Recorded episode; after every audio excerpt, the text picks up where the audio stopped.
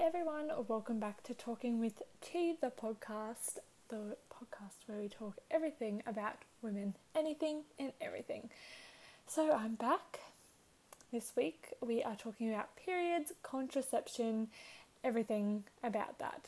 This is something I'm really passionate about because it's not really spoken about. It is more now, but it used to be so taboo to talk about your period, and it is so normal. Um, and there's so much that comes with your period that no one even tells you, especially doctors. Let's just chat about some of the symptoms. Symptoms can vary from nothing to so much. Um, I read a statistic the other day that ninety percent of women who men- are menstruating say that they experience some type of symptom, like whether that's cravings, sore boobs, um, like period cramping, stuff like that.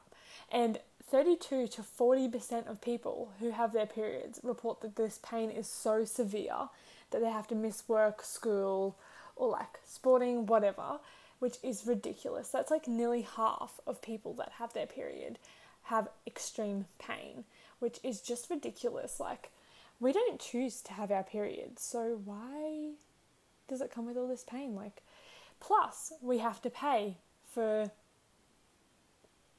products on top of it. It's just ridiculous. I read the other day also that a woman usually gets her period for around forty years, so like from the ages like twelve to fifty-two, around that kind of thing, before you go into Um, what's it called? Oh my god, I've just lost the word. When you're like mature, too mature to have a period. What is it? Oh my god! Menopause. How did that take me so long? Menopause. Until you go through menopause. That, on average, you will spend around nineteen dollars a month on period products, and over that span of time, that's nine thousand three hundred seventy-nine dollars and seventy-three cents if you go off the statistic of nineteen dollars and fifty-four cents each month. That is like nearly ten thousand dollars on period products in a woman's lifetime, which is absolutely ridiculous. Obviously, there's so many other options now where you don't, like, if you're more conscious of the earth, there's like the cup, the undies now, which is so cool. I have those personally um because I got my period back after pregnancy, and I'm still breastfeeding, so I've got mine back already, which is ridiculous. What a rip-off.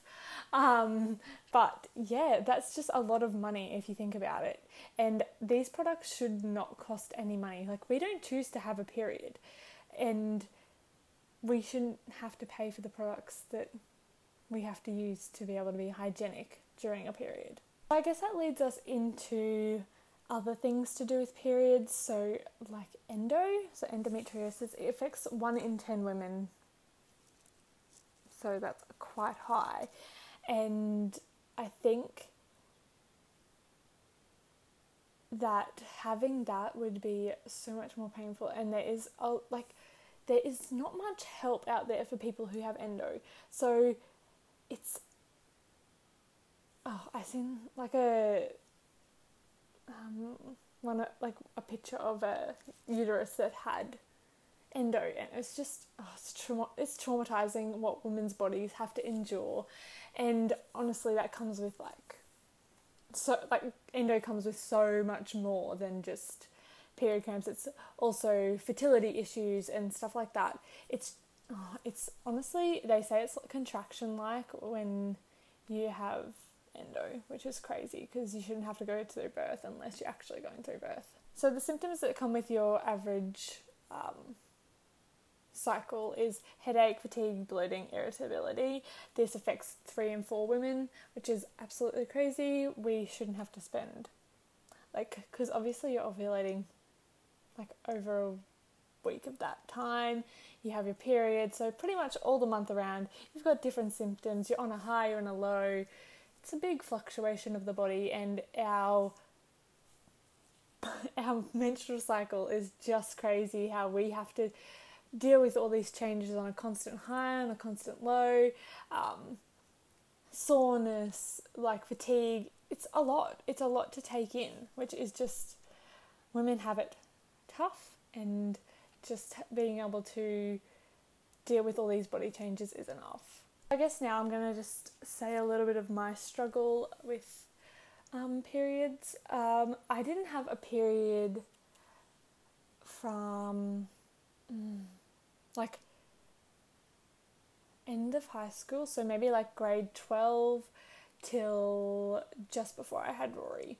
That's when it started to kind of come back. So I was very skinny. I was awfully skinny. I was like forty kilos.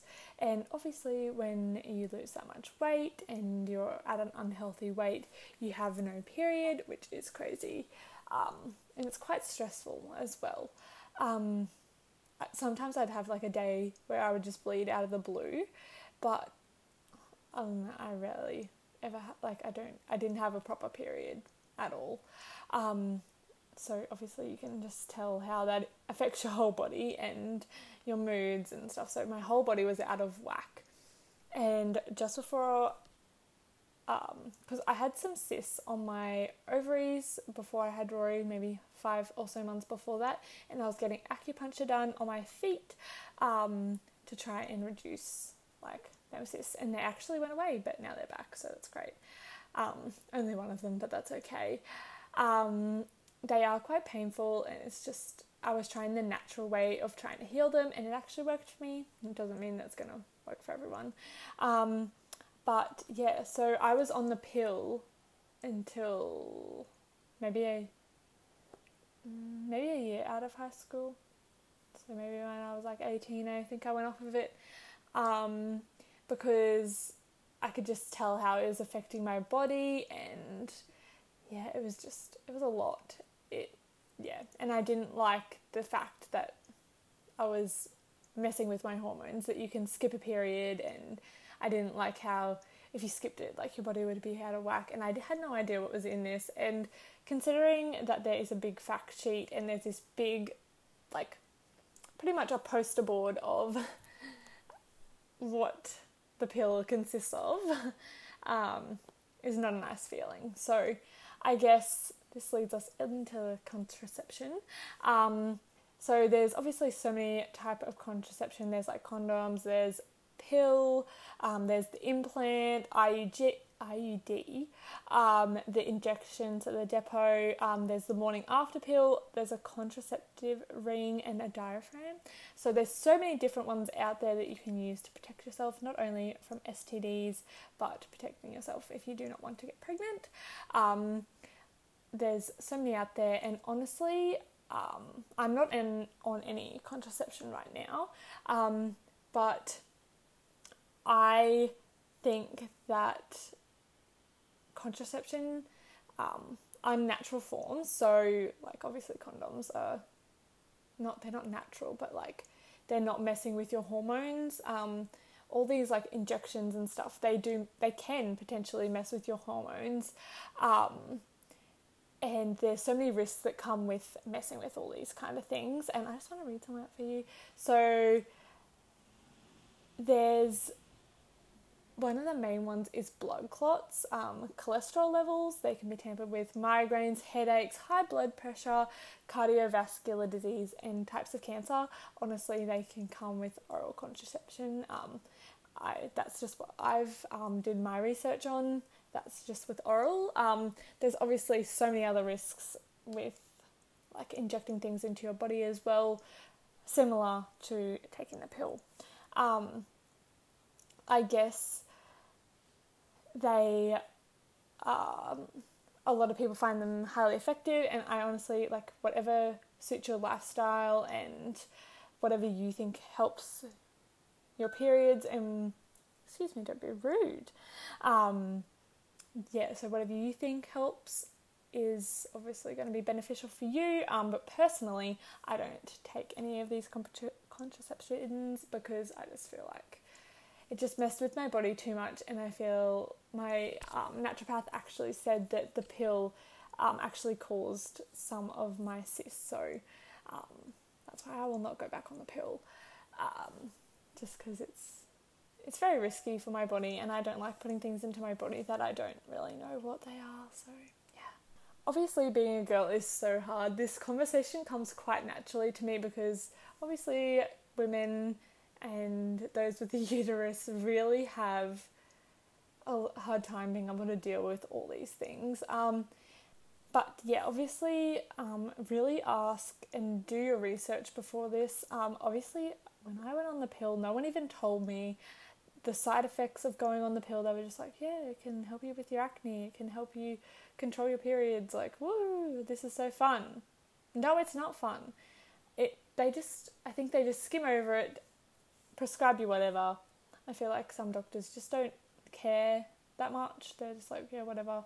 Um, yeah, this protects you from getting pregnant, which is what most people have it for, but they're not doing the research that they need because doctors, they think that the doctors would tell them all these things, and they honestly, nine out of ten times, they probably don't. So honestly, it's just, yeah, there's so many um, different kinds of contraception out there. You just have to find the best for you. But I guess what I'm trying to say is find the best for you. Be safe when you're having sex. Honestly, use a condom if you don't know the person, and really just have that conversation about it, because if you're having sex, honestly, there's a chance you're going to be able to get pregnant, like whatever you're on, like the pill, whatever, but safe sex is the best sex. Woo! So, since I don't have many followers on my podcast, and that's okay, I still love doing it, um, I just went to um, a girls' room forum, and I asked the question, let me answer your questions on my podcast. I said, T- ask me your questions and I will answer them. So, questions I got was, can I get pregnant during my period? And I actually had to look this up because I thought you couldn't. But there is actually a chance. They're really low, but there is a chance. So the bleeding itself does actually not prevent a pregnancy, um, but it doesn't promote pregnancy either, because you're not like ovulating like at your highest rate. So you can actually get pregnant still, which is really crazy. I didn't know that, but wow. Obviously, the risk of pregnancy, so before your period, is it's like elevating until that day. And then after your ovulation, it comes down. So, like, your lowest chances are coming off after um, ovulation. So, you still have to be careful while you're on your period, because you might be that little chance in there. Another common question is, why is my period late? So, obviously, the first, right off the bat, take a pregnancy test. Maybe you're pregnant. How do you know? You never know until you test, right?